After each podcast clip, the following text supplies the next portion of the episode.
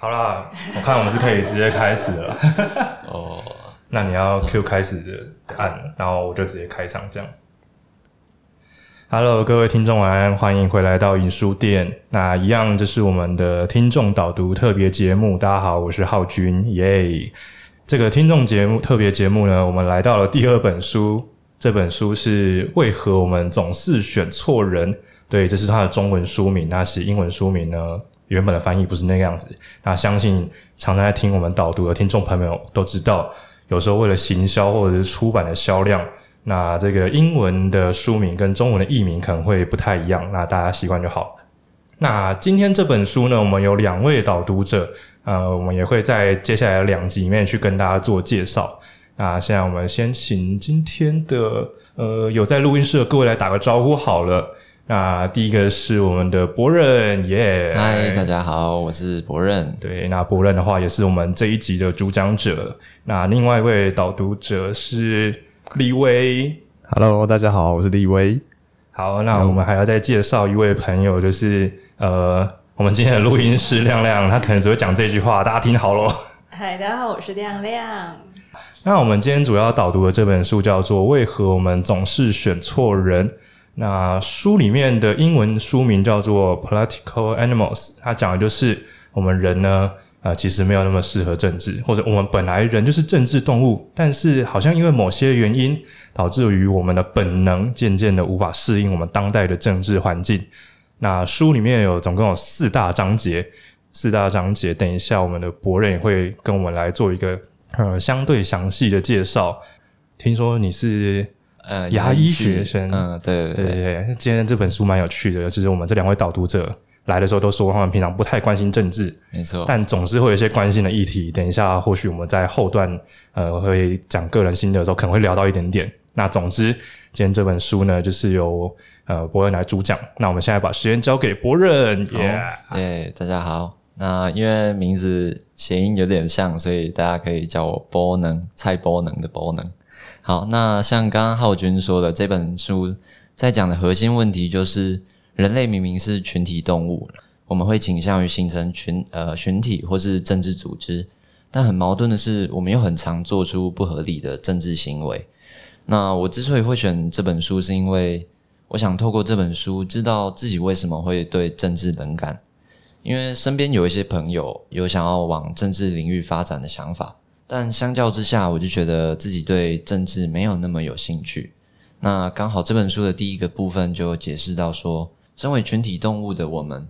为什么有些人会对政治漠不关心？所以我觉得这本书适合第一个就是跟我一样是政治冷感的人。那第二种可能是，如果你身边有一些朋友，他们刚好是某一些政治人物的铁粉，然后你实在看不下去说。不知道为什么他们好像不管发生什么事都有理由帮这个一四五零的啦，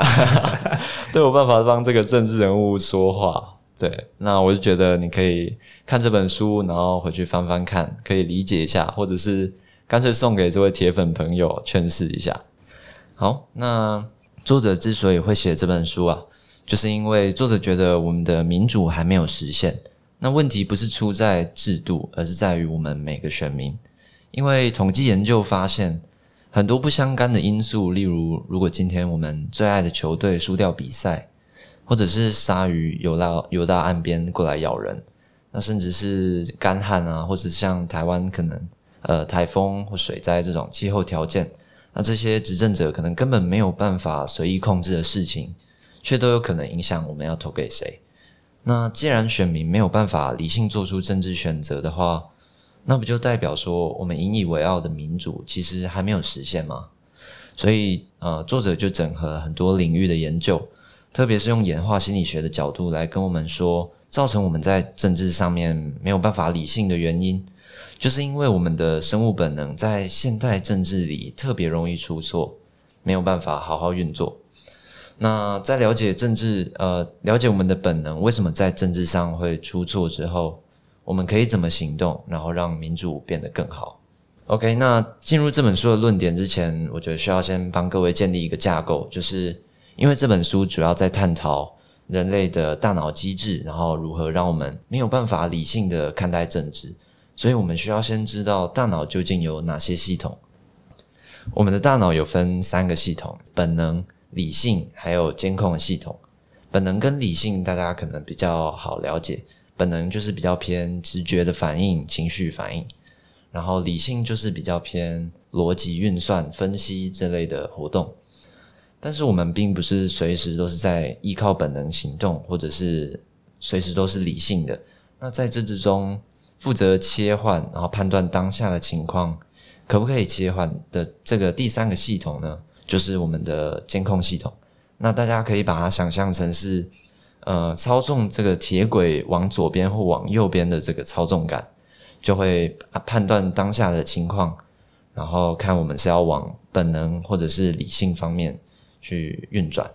那这边有一个例子，就是大家可能呃都有骑车在路上要闪呃三宝的经验，像我从呃从家里从学校那边骑车过来，就是非常有感，我的本能大量呃快速的运转。在很短的时间内，以神乎其技的那个操作方式闪过那些闪过那些机车。那这时候到了目的地下车，也就是到到书店这边。那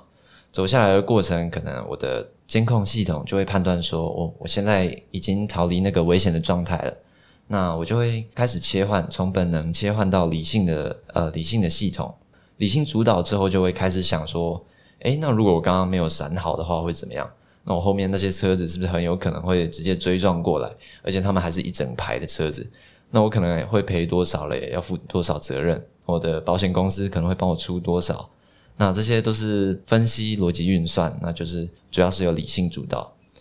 那我们知道，呃，本能、理性还有监控的系统之后，我们再来看这本书的章节，它就以四种最主要影响我们政治行为的本能来分类。这四种本能分别就是好奇心。察言观色、真相就是实事求是，或者是我们天生有能力说谎，或者是看对方有没有说谎的能力。然后以及第四个是同理心。那因为我自己比较有兴趣的是第一个部分，也就是好奇心，所以这次分享也会主要着重在好奇心。从前面闪车的例子啊，就可以知道，单看本能其实并没有所谓好坏，应该要看的是本能在某一种情境下能不能够好好运作。那以好奇心来说，我们天生就会想探索未知的事物。那我们内建这个好奇心，再加上现在网络这么发达，那理经理当来说，我们轻易就能查证事情的真相。但是却还是有很多选民对政治一知半解。那为什么我们明明天生会感到好奇，然后想要探索，而且人类又是群体动物，那理当来说应该也会在意这个群体的运作方式，却会对政治是漠不关心的呢？那这就是作者第一个带给我们的问题。那我觉得这个问题也是开启后续其他本能之所以在政治没有办法正常运作的关键。那作者给我们的解答就是用前面我们刚刚说的，呃，演化心理学的角度来跟我们说，我们的大脑的演化速度跟不上现代社会发展这么快，那导致我们的生物本能其实还是设计给两百五十万年前石器时代的原始人。那我们可以想想，这些以打猎然后采集为生的人类，那他们的生活形态最主要的特色是什么？他们的聚落人数大概就只有一百五十个人而已，那差不多就是一个大学演讲厅可以容纳的人数。那也就是说，比起现代政治这种可能会影响几百万啊、几千万人的规模，那我们天生其实更适合待在这个一百五十个人的组织里面。那这可以用一些比较生活化的例子来举来说明。像是对大多数的人，我想应该比起关心政治，我们可能更在乎身处的小团体。那像是对我来说，可能是大学系上最近的活动啊，然后同学之间的感情，或者是像作者提到，呃，有些商业专家甚至认为说，一个企业部门最适合的人数其实也是一百五十个人。那超过这个人数，团队的士气可能就会变得比较低落。那回到我们前面建立的那个架构。我们的本能也是是有一个小圈圈的，那我们的本能周围这个小圈圈代表的意义就是一百五十个人，在这一百五十个人的范围里面，我们的本能才有办法好好的运作。那也就是说，我们天生带着比较适合原始部落的脑袋，然后我们喜欢面对面相处讨论。可是，在政治里面，呃，我们几乎都是接收到二手的资讯。而不是我们更擅长的亲身参与，然后亲自去投入。那这就造成在政治里面，我们的本能没有办法正常的行使啊。就像我们刚刚提到的，政治如果在以本能的这个圈圈来看，它是在我们一百五十个人之外的，而好奇心就只是呃这四个本能的其中一种而已。那如果连其他的三种本能都没有办法正常运作的话，会是什么样子？我们知道，好奇心如果没有办法正常运作，我们就会对政治漠不关心嘛。那察言观色呢？我们其实可能光是透过荧幕看到这个政治人物，我们的大脑很可能就会对他有一些印象。那不管是好或是坏，然后让我们以为我们已经了解他了，但事实上，我们可能根本没有像我们以为的那么认识这位政治人物。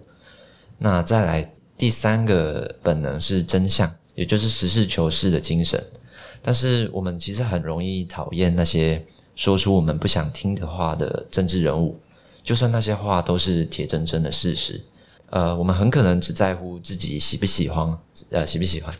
在那人际关系里面，我们可能已经很习惯这样子了。但是在政治里面，如果如果还是用这一套，那就完全就是不切实际的。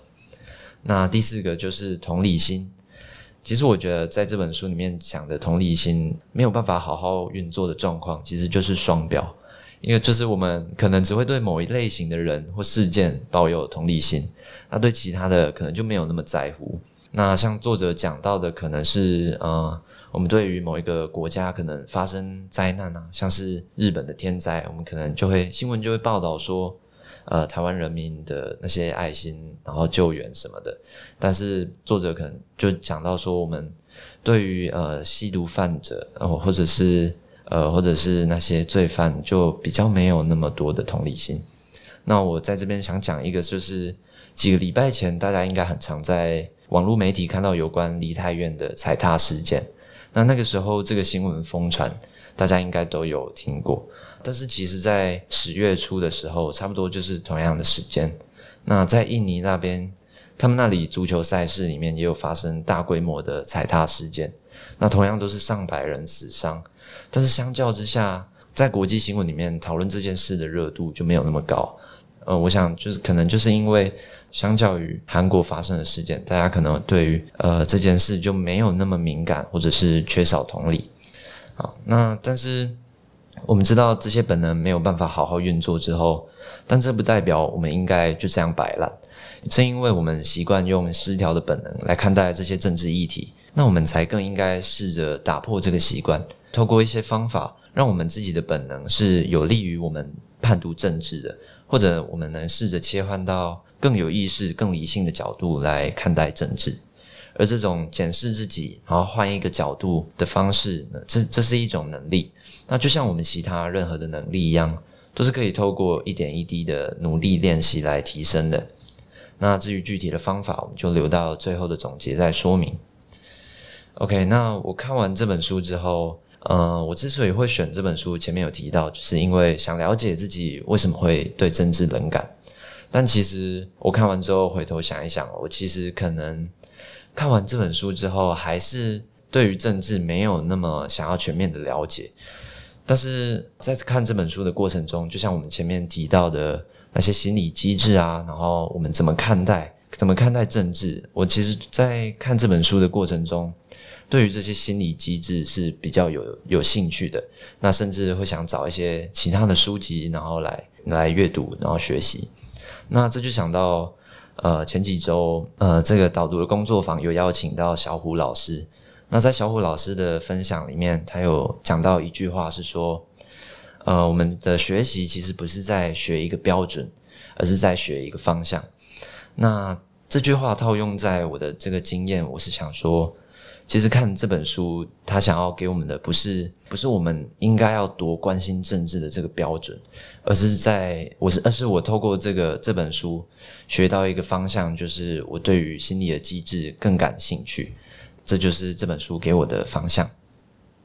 好，那刚刚博任这边有提到一个点，就是我们其实好像自己有点政治冷感。那书里面确实有写到这个段落，就是好像大部分人都是蛮政治冷感的。甚至在我们第一段的时候有提到一个好奇心的点，就是啊，人明明都是政治动物啊，为什么不关心政治？大家是真的这么不关心政治吗？还是想关心却搞不懂呢？那其实在书里面有一个段落去特别做这个研究，他找了大概三四百位的民众，然后在一个假日，有点像办工作坊一样，把他们集合到一个活动空间，然后在这几天几夜的时间里面，有找老师，然后补充给他们各种资料，让他们来理解这些议题，然后去做测验。当然有前后 A/B test，就是啊，一开始进来说哦什么什么能源议题啊，什么土地正义啊，什么黑人人权，什么意思？有些人可能对直观的说啊，那个不需要啊，这个一定是有人在搞鬼。那当然，随着几天的工作坊过去了，最后一天的时候，他们再重新来讨论这些议题或者政策该往哪个方向前进的时候，大家发现，即便本来是保守派的人觉得啊，某些新兴的权益啊不应该这么快列入法条，那或者本来觉得。呃，能源政策好像更新得太快了。那本来有持这些负面偏意见的人呢，也在最后一天，就是大家成果发表来讨论的时候，觉得确实这些新的政策被提出来是有道理的，好像可以试试看。那作者其实这这边就发现说啊，人类呢其实还是有本钱来关心政治的，甚至议题这个东西，只要有人愿意教，民众们就搞得懂。但是他们又回头过来想，那所以为什么？美国人民们这么自由人民们，这么民主的地方，为什么大家不愿意去好好关心自己的政治呢？他们回过头来发现了这个工作坊这个营队有一个最大的变因，就是他有提供参加者一个车马费啊，并且在营队期间的食宿是全免呃全部由主办方提供的。那这个地方就让这个作者们觉得尴尬啊，难道？我们要无期限的提供大家钱跟食宿，才能让大家好好关心政治吗？好像有点困难。但你又反过来说，是不是只要能够好好的提供这些，民众们就有机会更愿意去理解政治？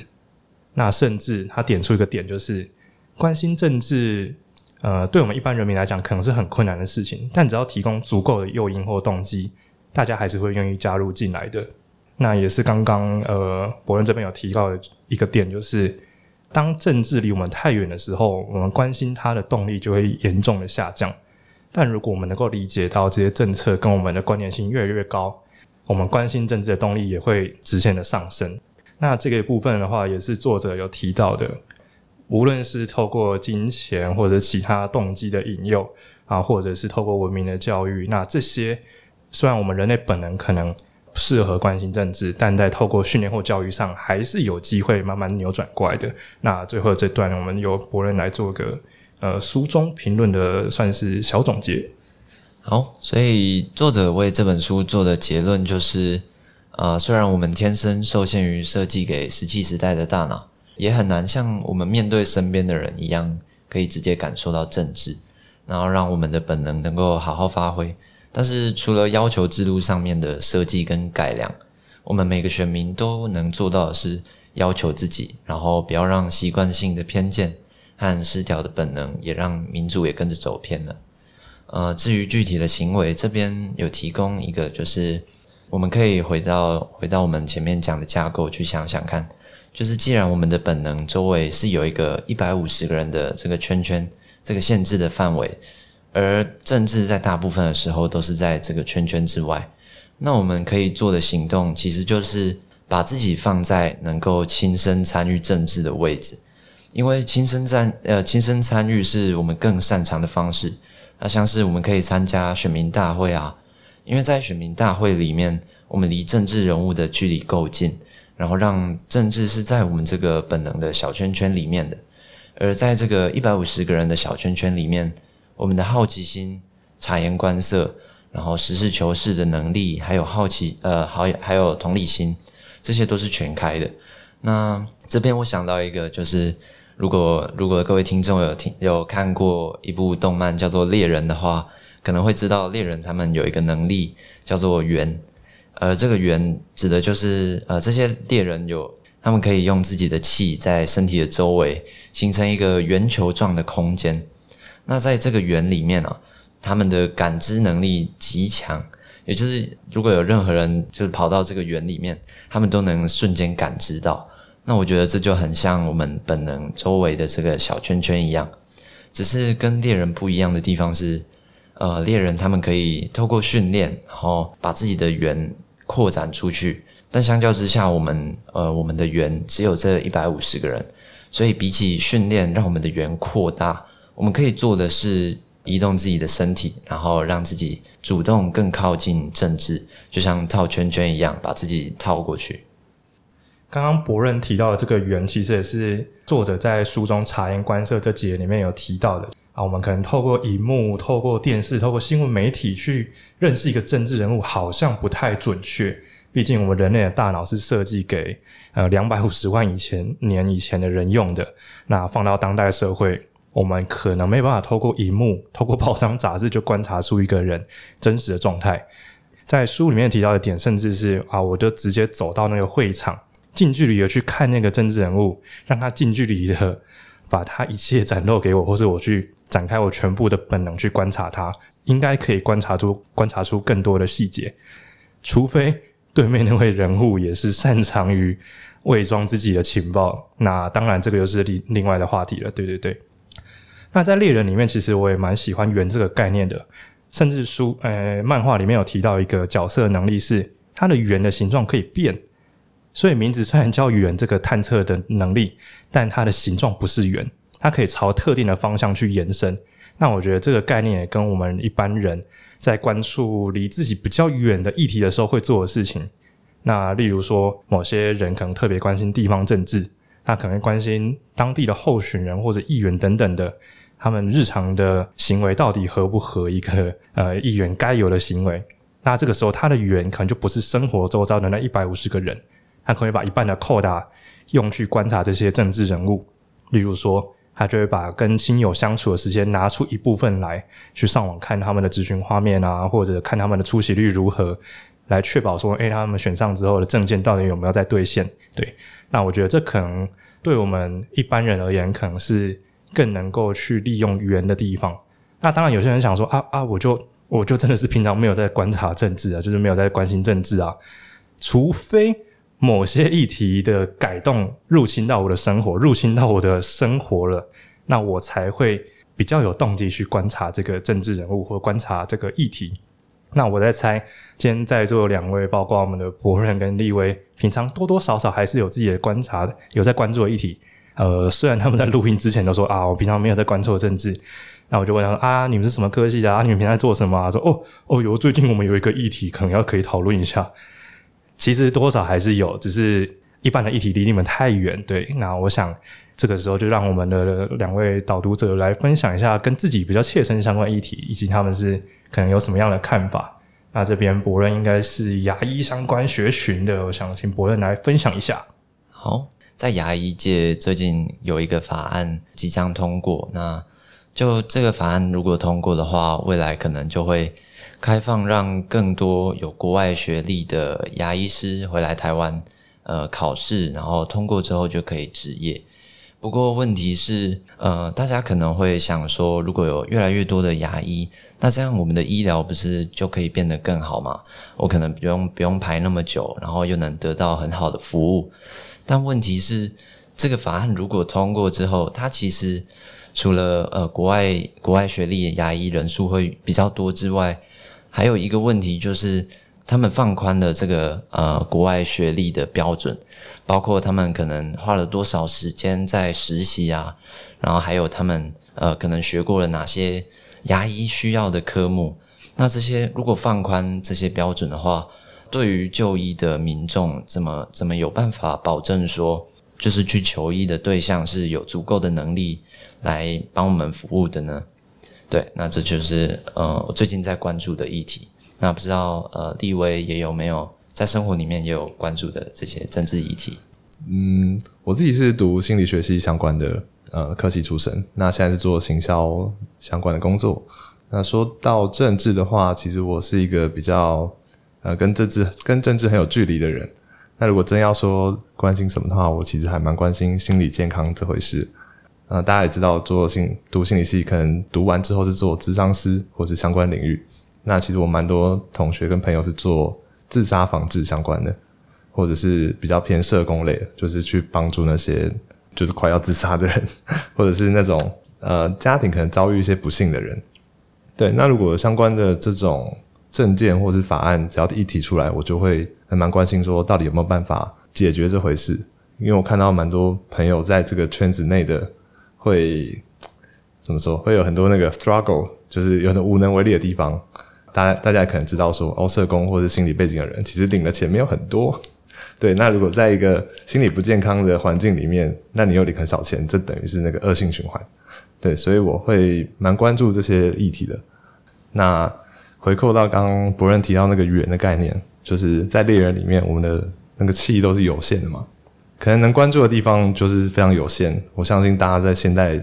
工作啊，然后生活都压力很大的情况下，真的是不能关注太多东西。所以，如果书中说，呃，我们要很常去关注政治啊，然后花心力，这可能有点不切实际啊。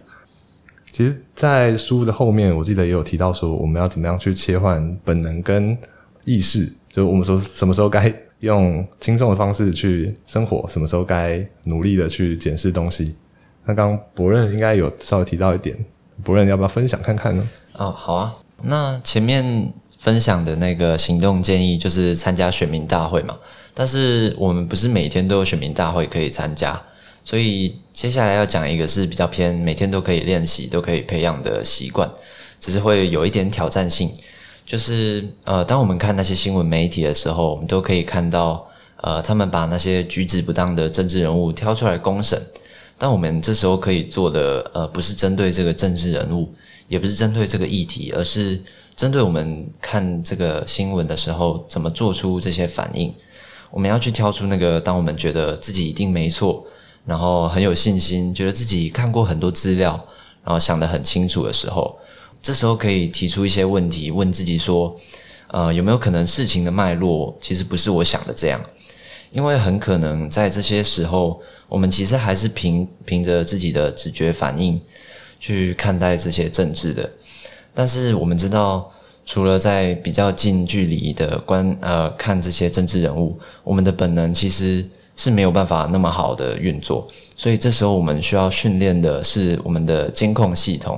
也就是从本能切换到理性的角度去看，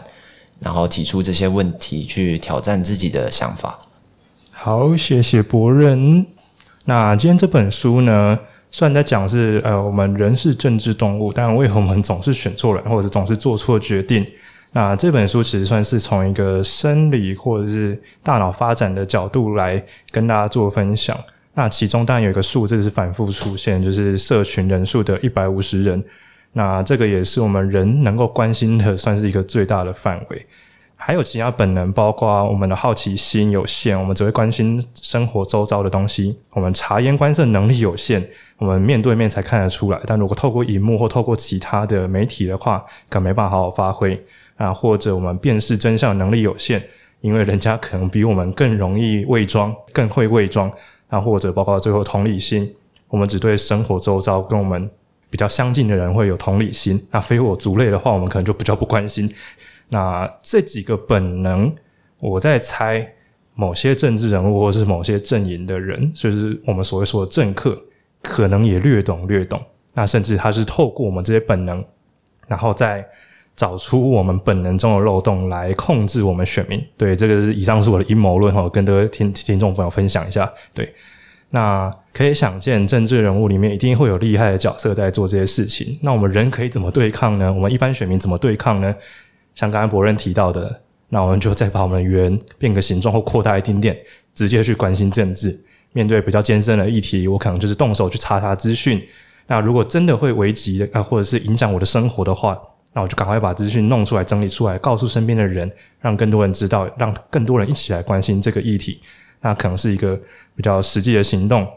那有些听众朋友可能会觉得说啊，可是我真的是没有那么热忱诶，就是也不说没有热忱啊，我呃一个礼拜工作五天，那每天不一定上班五小呃八小时而已。那在这个情况下，我还要关心政治，太累了吧？怎么怎么有办法？在这个情况下呢，我觉得还有一个点就是，